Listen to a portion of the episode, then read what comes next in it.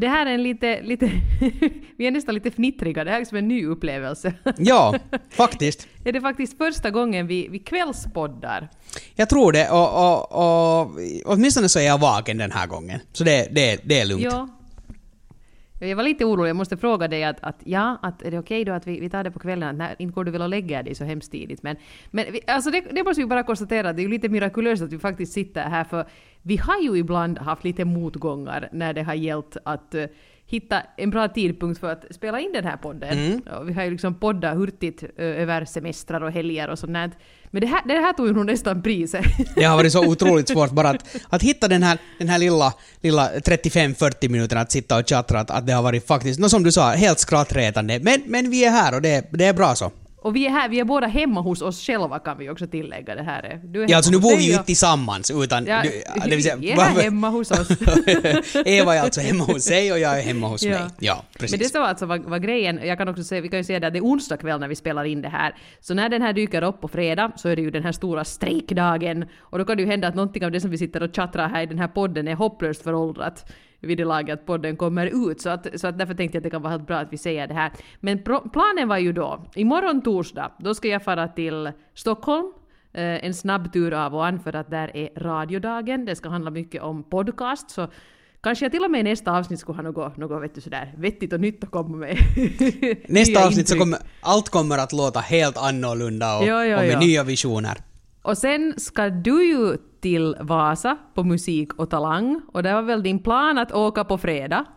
Jo, så var ju planen. Och det där. Sen blev det ju en, en enorm rumba och det tog så jättemycket tid bara att försöka, försöka fixa alternativa rutter. Nu, nu finns inte mitt flyg eh, ännu på, på listan bland de som, liksom, som blir, blir cancellade. Men, men jag räknar ju inte med, eller jag har hela tiden räknat med att det kommer inte att gå. Men jag fick det ombokat så att jag kommer att åka iväg en dag tidigare istället. Nå bra. Nå jo. Ja. Då ska vi försöka banda idag mitt på dagen. Uh, då fick min nioåring migrän. Det är ingenting att skratta åt, men hon, hon mår bra nu igen, så därför kan vi skratta lite grann. Så det var lite sådär att nej, nej, alltså det, det är liksom en generalstrejk är det inte, men det är liksom en stor strejk, det är barn som spyr, det är liksom det här, det här blir inte något, men Tammi, god morgon. Visst blev det. Och det är ju det som nu blir den här rädslan. För, för nu har vi, vi, vi har, i många poddar har vi nämnt det här, hur stolta vi är, hur många veckor i rad vi har lyckats göra en podd. Det, det var säkert första gången vi, efter tio veckor, och sen var det någonstans säkert vid fyrtio och femtio veckor. Och, och nu, alltså, vi var säkert efter tre veckor var vi sådär, det är amazing! Ja, vi, ännu har, ingen har satt stopp för oss ännu. Nu kan det ju vara att Sipiläs tal på, på fredag kommer att handla bara om vår podd. Och, och inte på fredag utan ikväll efter, efter att vi har bandat den här podden. Ja. Så det där så att, att det, det är sista avsnittet på fredag för Sipilä sa att, att nu, nu måste staten spara pengar. Men han har bestämt att yleskatten bör höjas eftersom så här kvalitativa produkter produceras inom ramarna för finländsk ja. public service. Han alltså, säger vi dubblar. Det är det värt. Ja. Men det var jag nu skulle komma till så var det att, att när vi är uppe nu i podd åttionio nästa vecka podd Oj. nummer nittio. Så den här rädslan för att nu, nu kan vi ju inte bryta den här, den här streaken. Nu borde vi liksom gå till, till typ femhundra är ju nästa mål. Att det är som om det skulle hända något hemskt om vi missar en vecka. Lite sådär som om man har en sån där, om man är en sån som, som lottar och har en sån där att man lottar med samma, samma rad varje vecka. Så det är ju klart att den där veckan när man hoppar över så skulle just den raden ha varit rätt. Men det, det, är ju nog, det skulle nog vara fint om vi skulle nå, nå liksom den statusen oavsett vad folk tycker om vår podd. Men att det skulle vara sådär att, att, att oj nej, att, att Eva och Pöll har inte poddat, nu är världen inte sig lika, att nu, nu, är no, nu är det något som är fel. Men så har det ju varit lite. Ibland har ju nog folk blivit oroliga när vi har varit lite, lite försenade. Nej, men det är ju bra. Det är sant. Man ska ja. kunna lita det på oss. Vi, för. vi säger nu på det sättet. Men hör du, vet du vad? En grej som vi utlovade förra veckan och därför absolut nu inte ska ta och glömma bort var ju eh, den kommentar som vi fick av, av Kim. Ska vi ta och läsa upp hans, hans lilla text som han skrev på vår Facebook-sida? Jo, har du den där? Eh, nej, men jag har den snart. Ja, det här är Kim som, eh, det är många som lyssnar på vår podd som heter Kim. Hälsningar till alla Kim, speciellt tumme upp till er. Men vi är jättepop i Nordkorea. Ja, precis. eh, Kim skrev till oss här för några veckor sedan när vi hade pratat lite grann om det här med humor och, och var gränsen går. Och då skrev han så här.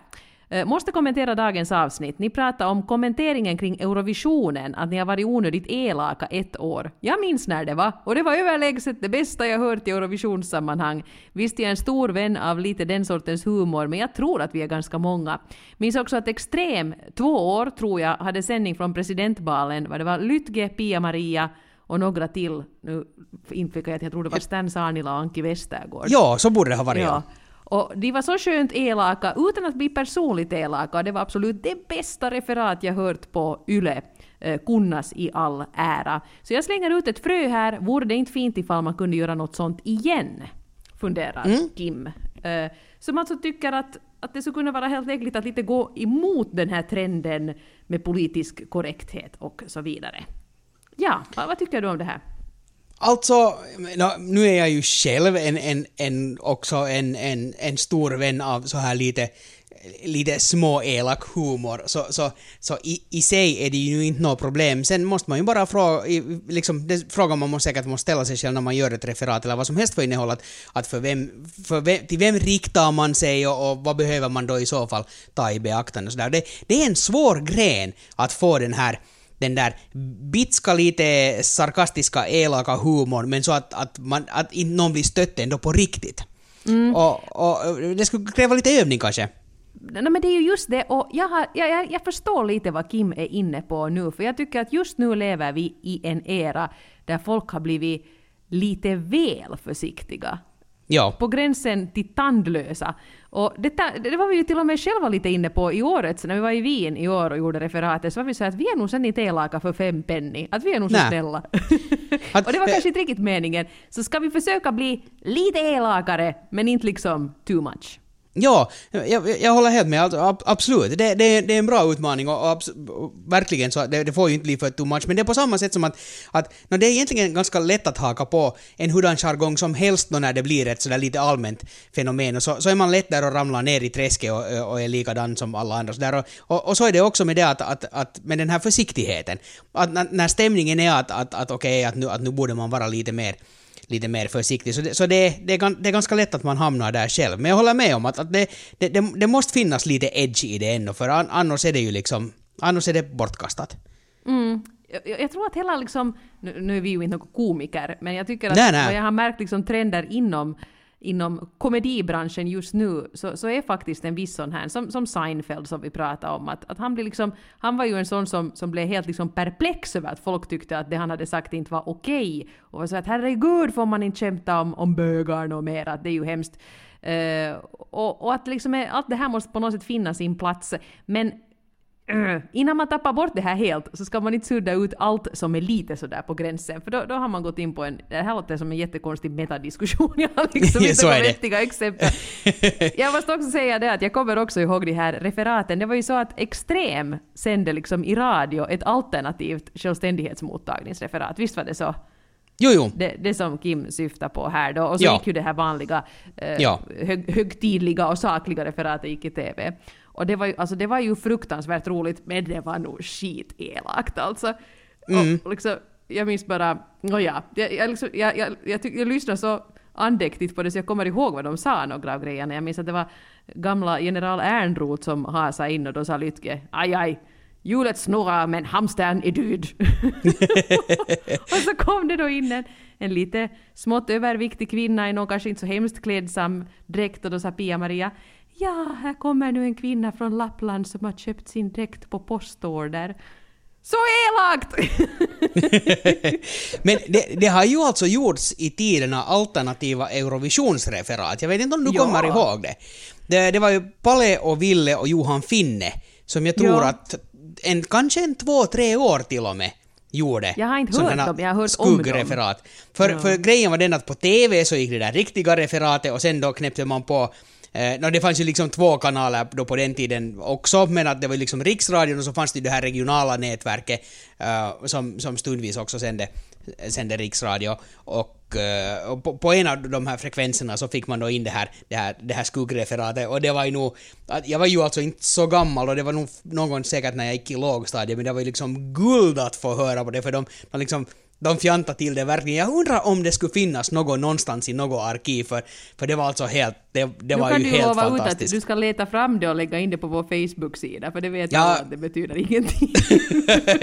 jag, jag lovar, jag ska leta fram det och sätta det på vår Facebook-sida, ja absolut. Men, men, men, men sådana här grejer är nog roliga, och det, det är liksom... Jag, jag har alltid försökt tänka sådär att man ska, man, ska kunna, man ska kunna på något sätt driva med allt sådär på samma sätt som man ska kunna ifrågasätta precis allt. Men att, att det är ju då just den där, ändå den där gränsen att, att, att det får inte vara för billigt och för enkelt, och, och det får inte gå åtminstone allt för mycket över den där gränsen. Det, det är liksom för, för då tar, det där roliga tar ganska snabbt slut också. Och det, det, mm. det är en jättesvår balans att hitta, men absolut ska vi försöka komma lite närmare den gränsen, tycker jag, så, så nästa år. Så svar på Kims fråga, vi är med på det här, vi ska försöka, vi ska se ja. vad vi kan göra. Vi är ja. nu inte sådär jättemäktiga mediamänniskor, men vi, vi kan försöka. Ja, absolut. Och så får, så får vi se sen att är, är det du och jag eller någon annan sen följande år. No, men. Helst någon annan, för vi är ju ganska mässiga. No, ja, nej. Men vet du vad, jag tror vi var inne på det här också förra året, att, att jag, jag är en person som, som egentligen borde avge nyårslöften på hösten. Det är på något mm, sätt som, som det där. Det blir en sån här ny start för mig. Så jag, jag har försökt, jag har gett några små, ganska så här höst, höstlöften. Jag ska försöka börja använda tandtråd regelbundet. Kan man ju alltid försöka. Jag ska börja använda fotkräm regelbundet, för jag har hemska fötter. Och jag ska börja skriva upp mina poddidéer genast när jag kommer på dem, och inte tro att jag kommer att komma ihåg dem sen när vi spelar in. Och kommer det här att lyckas... Jo, jo, kommer det här lyckas bättre då i mina Facebook-löften? No, vi ska se, men, men det här eh, Kims brev har jag skrivit här, så det, det tog vi ju den. Ja. Eh, eller ett brev och brev var det ju inte, men i alla fall. Eh, sen har jag skrivit upp en sån här punkt, eh, dum sparsam. Jaha. Ska jag förklara? Mm. Eller förstår du på en gång? Alltså, eh, ja. Jag vet alltså, om du nu håller med mig här, men, men jag är ju inte så där direkt en, en snål person, eller? Eller uppfattas jag som en snål person? Nej, nej, nej, nej, nej, nej. Nej, utan ganska sådär, jag menar, jag, jag är ju ganska bra på att unna mig i saker. Har man haft mm. en jobbig dag, så visst, visst, nu tar vi något lite extra gott här till kaffe och bla bla bla. Så, så inte jag är ju snål varken mot mig själv eller mina medmänniskor, men ibland blir jag dum sparsam.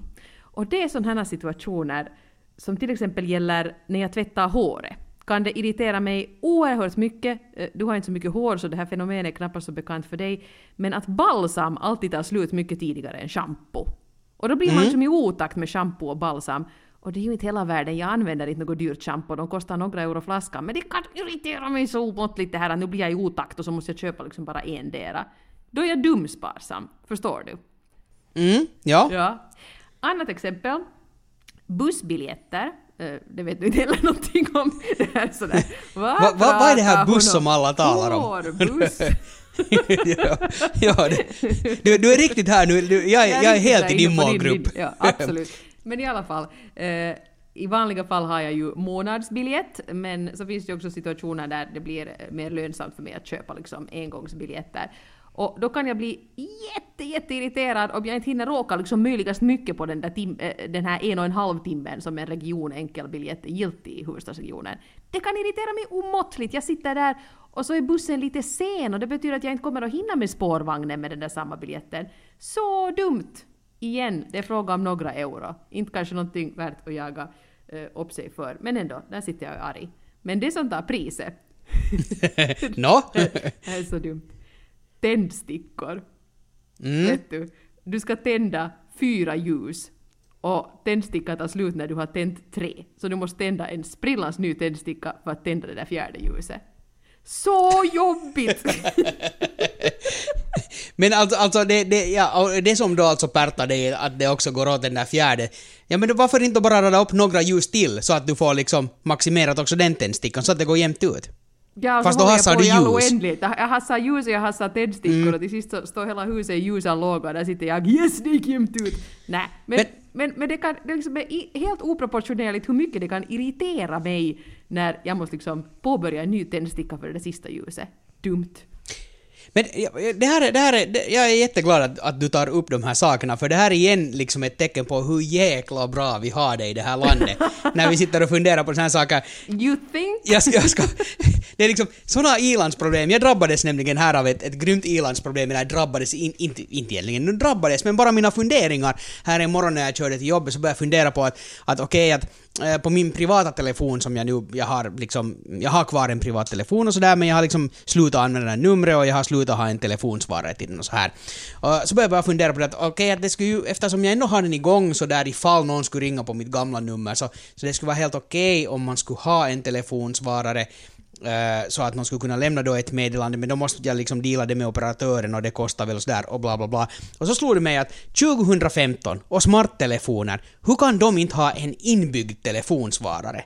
Liksom, vet, där du själv kan läsa in, hej, Pöll här. Exakt, det, att, att när någon ringer till din telefon tillbaka och du inte svarar, ja, så, så kan det gå då till en telefonsvarare som är in, alltså in, in, inprogrammerad, vet du, den är som en del av telefonen, inte förstås en fysisk del, men att telefonen kan banda in en liten ljudsnutt som någon lämnar åt dig. Nu behöver jag ju egentligen inte alls telefonsvarare. Jag tycker att det är ganska jobbigt med telefonsvarare.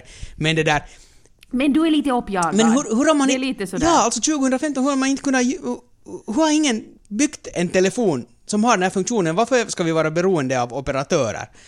Och, och på deras nåder att, att om du har en telefonsvarare så lagras det någonstans på deras server och så måste du ringa upp med ett lite annat telefonnummer. Jättekråtigt. När du skulle kunna lagra en ljudsnutt på din egen telefon. Hur, hur enkelt som helst.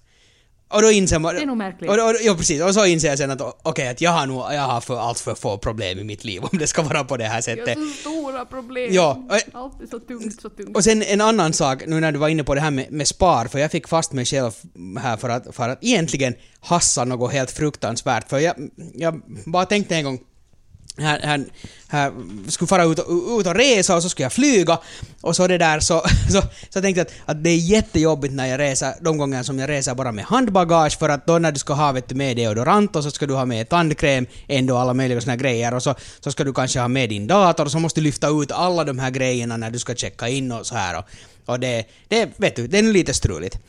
Och, och så slog det, men, men hej, att, att egentligen så kan jag ju bara göra så eftersom deodorant och tandkräm, det är helt sjukt billigt. Så jag menar, när jag kommer till resmålet och ska vara där så köper jag de här grejerna och sen lämnar jag det på hotell, hotellet när jag far hem. Att vet du, det är några euro, vad har det för skillnad? Men nu är det ju otroligt hassande av, av liksom, no, det är förstås lite pengar, men naturresurser. Alltså, det, är faktiskt... det är ju helt grymt hassande. Ja. Det, är en jätte, alltså, det, det, det låter ju logiskt, men för mig är det där en jättemotbjudande tanke. Kasta sen en, vet du, dödö som du har duttat på dig av en tre fyra gånger. Ja, exakt det. Roskisen. Ja, precis. Att, nej. Att, att, nej, nej. Men jag menar det att, att vi lever så gott att, att sån här några små, vet du, några euros utgifter så, så har på det stora hela ingen betydelse. Klart det har, jag menar, om reser man hemskt mycket så kan det ha stor betydelse om man är länge borta och ska använda mycket döde. Man lämnar ett spår av deodorantflaskor. Exakt det, men, men, men jag menar att, att nu är det ju helt sjukt den här nivån som vi är på, att man, vet du, att man köper någonting och använder det en gång och man skulle kunna använda det minst hundrafemtio gånger till, men man kan lika bra kasta det för att det har ingen betydelse. Nu är det ju alltså, nu är det ju, nu är det ju tassigt. Det är ju helt dabbigt. Mm. Det är jättedabbigt.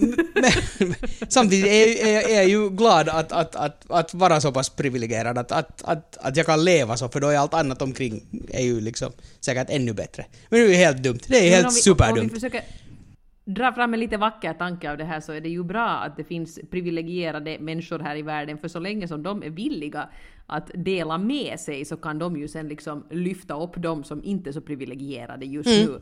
En situation som är aktuell i, i stora delar av världen som bäst, och, och i Finland eh, inte minst har ju den här hjälpivärn varit jätte, jättestor. Så, folk faktiskt har villa, villa dela med sig nu, kanske nu utan ja, jag tänkte ju säga att, att men, menar du att nästa men... gång som jag, som jag planerar göra så här under en resa så söker jag upp närmaste flyktingförläggning och för dit att här, här, här, jo, här är... på vägen till flygfältet så... öppnat... yes, are there any refugees in the, in the area because I have this deodorant ja, ne... that I'm not going to use. Den här, det här engångs rakbladet som jag köpte, att jag har bara använt det liksom tre morgnar att det där. Ja. Jättehemskt. Det är ju helt sjukt hemskt. Men, men alltså nu undra på att den här världen kommer att, att, att hassa alla resurser och gå undan när det finns sådana här dobbar som jag. Nu säger jag ju inte att jag har gjort det här väldigt ofta, men tanken slog mig i alla fall. Att för att göra det bekvämare För att göra det bekvämare för mig själv i check-inen så kan jag lika bra, vet du, använda en dödö två gånger och sen kasta den i roskis.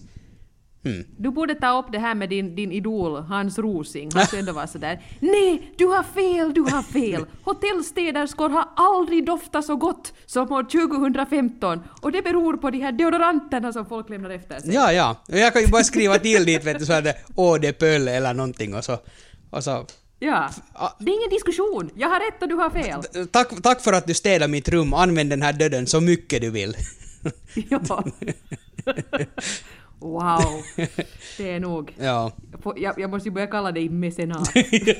Ja, ja, jag är en stor, stor godhjärtad människa som vill mänskligheten det bästa och dela med mig av mina rikedomar. Apropå kroppsodör och telefoner och teknik och så vidare, så den dag som de uppfinner lukttelefoner så kommer du inte alls att vara förtjust i att spela in den här podden på distans, för jag är helt superofräsch alltså.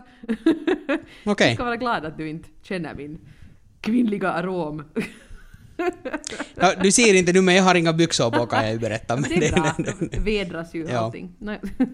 För, fördelen med att, att det där, det där podda hemma. Ja. Jo, ser du, jag har ju, jag har ju börjat gå på meditationskurs. Jaha. Jag blir självfullt i skratt när jag tänker på det, för det är så osannolikt att jag som går på medita- meditationskurs, men, men det är faktiskt ganska skönt. Jo, men du sa väl det? det. Vad sa du? Vi har, vi har, har vi inte pratat om det, helt kort. Nej. Jo, det var då när jag skulle börja. Just nu har jag ju varit ja. några gånger. Ja. Och, och, och, och det är nog, det är nog ganska, ganska behagligt. Jag är nog liksom en sån, sån på något sätt hosapelle, och jag kan bli så irriterad på mig själv för att jag blir så irriterad på saker. Exempel äh, tändstickor, hårbalsam och så vidare. Äh, men till exempel i simhallen. Jag kan inte begripa det där att när man har ju badvakter i mängder och massor i varje simhall äh, för att de förstås ska se över att alla äh, är trygga och säkra att det inte händer någonting otrevligt. Men skulle de inte också lite kunna hålla ett koll på hur folk följer simhallens regler? Till exempel Esbovikens simhall där jag brukar simma. När mina barn går i simskola brukar jag simma lite själv. Där har de olika sådana här banor, vet du, sådär för konditionssimmare, snabba konditionssimmare, långsamma simmare och sen sådana vattenlöpare. Ja. Och så var det då förra lördagen en tant som absolut skulle vattenlöpa i den här simningsbanan. Och hon var jätte i vägen. Och dessutom hade hon med en kompis som simmar ryggsim så att de skulle kunna prata hela tiden. Och, och, och inte vill jag ju ingripa. Jag tyckte det var jättejobbigt att måste simma förbi dem hela tiden. Och jag kunde inte riktigt heller byta, byta bana. Men då tycker jag att den där badvakten skulle kunna säga att ja, du ursäkta att, att ni kanske inte har märkt att banan här är för vattenlöpning. Det skulle liksom en, en, en bra badvakt kunna göra. Mm. Inte sant? Ja, ja, absolut. Och det här blir jag sen så fruktansvärt irriterad på. Det allra värsta var sen jag kom hem och förklarade det här för min man. Att det är nog så hemskt det här att folk är i fel bana. Så var han sådär att aj, när jag går till simhallen så simmar jag alltid i den banan var det minst folk. Och jag var så här: nej, nej, det är på grund av dig som systemet rämnar. Det är ditt fel att det inte fungerar. Wow. Ja. Så jag menar, sånt här jagar jag upp mig på. Så det är klart jag måste gå på meditationskurs. Ja. Inte sant? Jo, jo. Jag vill bara kommentera det här med simningen. Det här med att, att liksom fara till simhallen för att, för att prata igenom saker så är hemskt udda. Dels är det liksom den här grymma klorlukten och sen den här risken för kallsupar är ju enorm när man riktigt... om man riktigt har stor, antingen stort drama eller börjar gapflabba. Att, att det, är liksom, det är ett hemskt udda ställe att, att, sådär, att prata av sig på, tycker jag. Plus att det är tusen jag människor som hör allt vad man säger. Okay, man, och plus att man får helt be, fel bild av människor om man simmar mycket snabbare än dem. För man hör ju bara liksom kanske två tredjedelar av historien. Man tappar alltid något där emellan. Så, det är jätteintressant, så måste man ju simma där efter som någon sorts spionutter. Exakt det, ja. Så, inte vet jag. Att simhallar, där ser man mänskligheten i all sin glans. Verkligen, ja. Uh, det där, det är fullt att stirra i simhallar. Obs, obs, kom ihåg det. Men meditationskurs, alltså det är helt intressant. Alltså, vad sa du? Har du känt dig alltså lugnare sådär utanför då?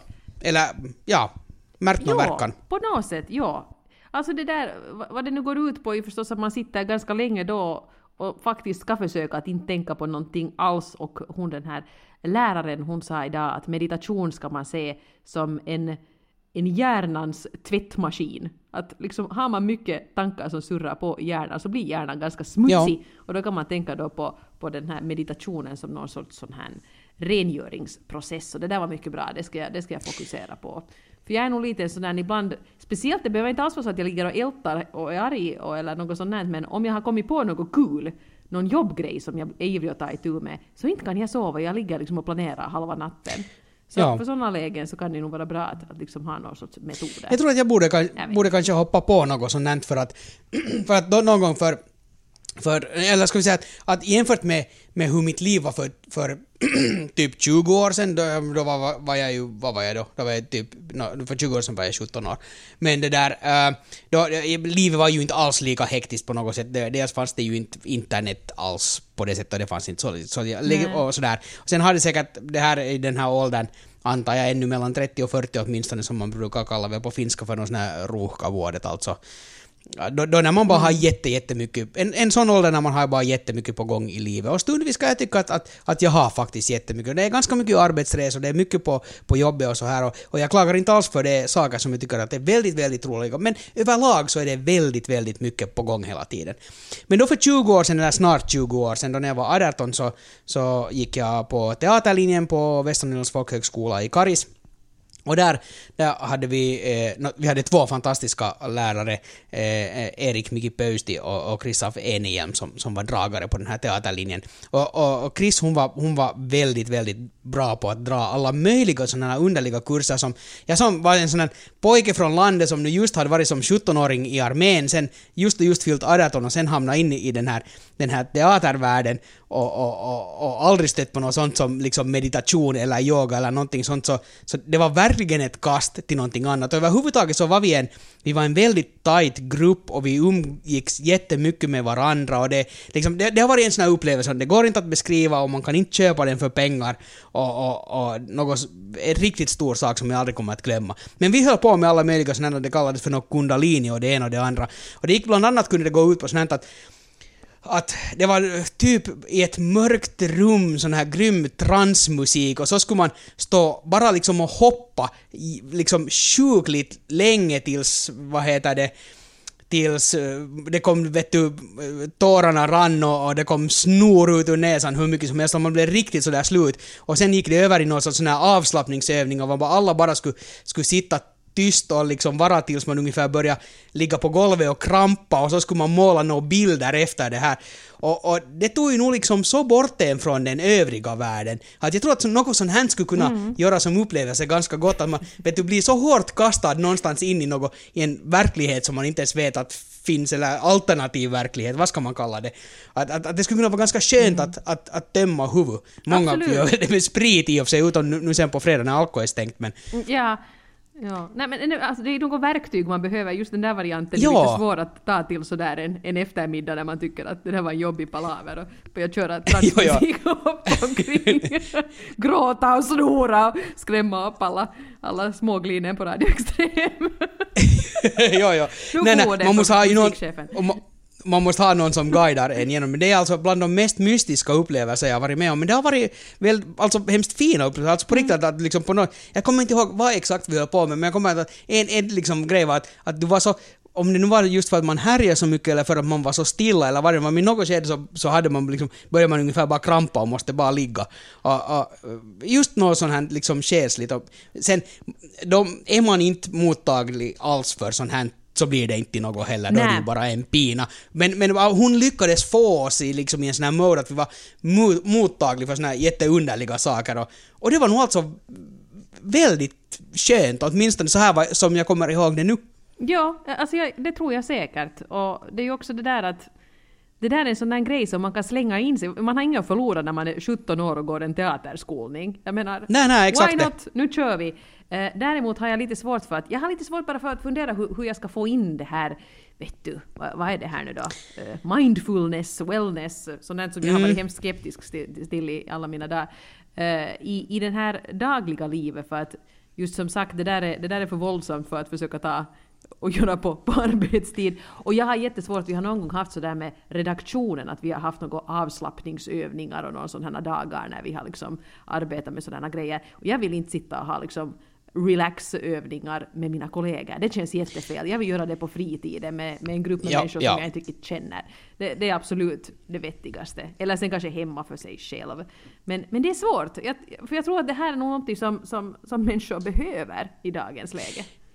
Jag, jag håller helt med, jag skulle aldrig vilja göra något sånt med någon kollegor heller. För, för att, att sen att återgå till att, nåja, men att då ska vi fortsätta jobba helt som normalt. För nu var vi ju en grupp väldigt unga människor som, som blev ledda, och det, det här var liksom bara en del egentligen av en större upplevelse och en större process, om man nu ser det på det sättet. Så, och och när, man, när man är ung så låter man sig också leda. Så, och man kan, därför är det säkert många som, som är ganska ung ålder, mitt i allt så kan någon kasta sig in i någon Hare Krishna eller något sånt. För, för det finns liksom en öppning för det när man är typ arton. Mm, eller precis. Ännu yngre. Att, att, att det är lätt bara att dras med för man har ett behov att vara med om något. Men jag är så jävla skeptisk till alls nu för, allt nu för tiden. Och jag har alltid varit en ganska skeptisk människa mm. och sådär. Att det får gärna vara liksom fakta och realistiskt och allt sånt här.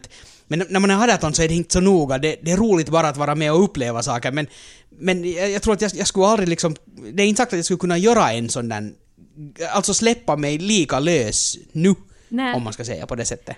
Nej, det är, det är underligt. Man har på något sätt byggt upp någon sån här chimär av, av vad man är. Och, och är ja. I den här åldern, nu när vi båda är trettio, trettio, nu är jag snart trettiofem plus också, så, så är man ganska ovillig att rucka på det där. Men, men när du nu var inne på det där med, med, med det här Hare Krishna, sa du, så faktiskt en grej som jag hade tänkt ta upp här är att jag har, haft, jag, jag har funderat mycket på Jehovas vittnen den här veckan. Jag, jag har inte tänkt gå med, men det, det hade nog helt enkelt att göra med det att det plingade på dörren här en kväll, och där stod en liten tant med tidningen Vakttornet i högsta hugg. Och alltså den stackars människan, jag tyckte riktigt synd om henne, för hon var så förlägen över hela den där situationen, så det slutade med att hon slog igen dörren i ansiktet på sig själv.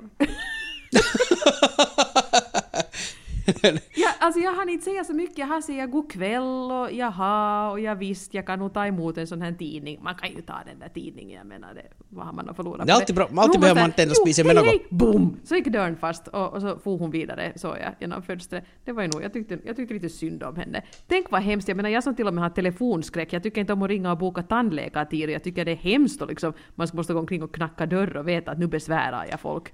Usch! Stackars människor.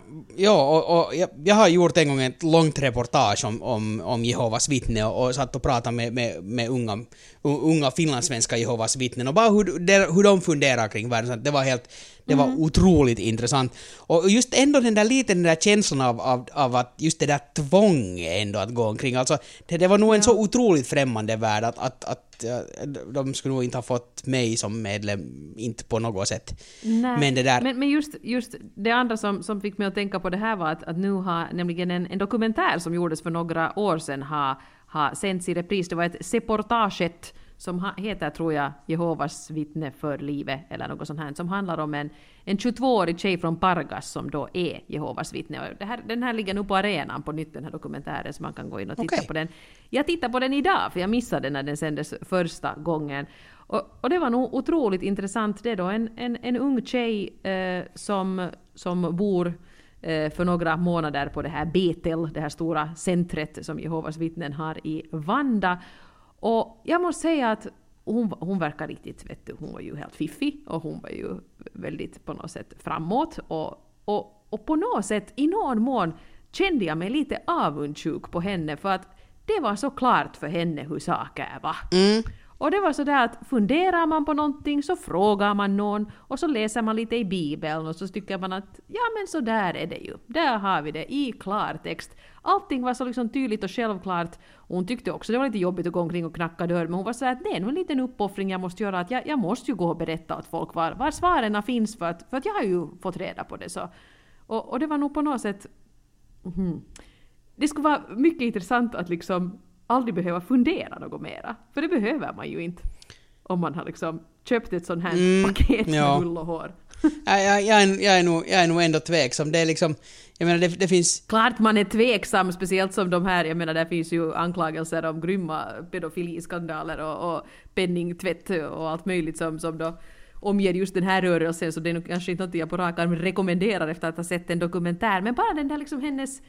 Man såg ju på henne att hon, hon var så nöjd. Det var så skönt. Det var så bra. Hon hade hittat henne. Ja, ja, det som jag är mest tveksam till är att, att är den här lyckan som kommer via ett totalt ovetande, no, jag menar, som, de, de, de som jag intervjuar också, fiffiga människor, inte alls liksom sådär.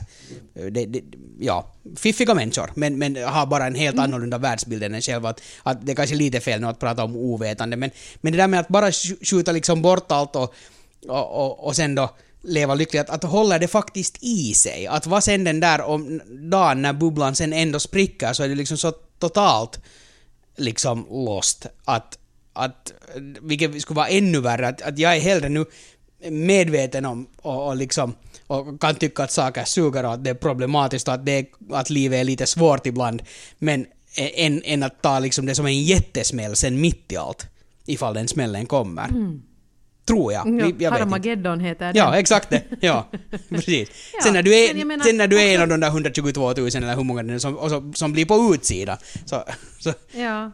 Men, no ja. Men det var också en äldre kvinna som var med, eller hon var inte gammal på något sätt, hon var äldre än den här tjugotvååringen i den där samma dokumentären, som sa att ja, att, att det blev nu liksom inte, det blev nu inte liksom gjort för mig och, och, och min man att, att skaffa barn nu i det här livet, men att en vacker dag vet jag att vi kommer att ha fem döttrar och, och sju söner och, och, och, och det, det ska bli riktigt roligt och min man ska lära pojkarna att snickra. Jag menar, hon, hon såg allting i evighetsperspektiv och, och var inte alls på något sätt sådär brydd över det här om att, att man i det här livet har en biologisk klocka och när det är för sent så är det för sent. Och det var ju också ganska fascinerande att liksom tänka att faktiskt kunna tro på det. Mm. Åtminstone, åtminstone, åtminstone vill de ge den bilden utåt, för människan är ändå så, blir så pass lätt ändå deprimerad och orolig och, och sådär att, att jag, jag tror ändå att det finns ganska mycket, kan finnas nog misär där bakom ändå någonstans.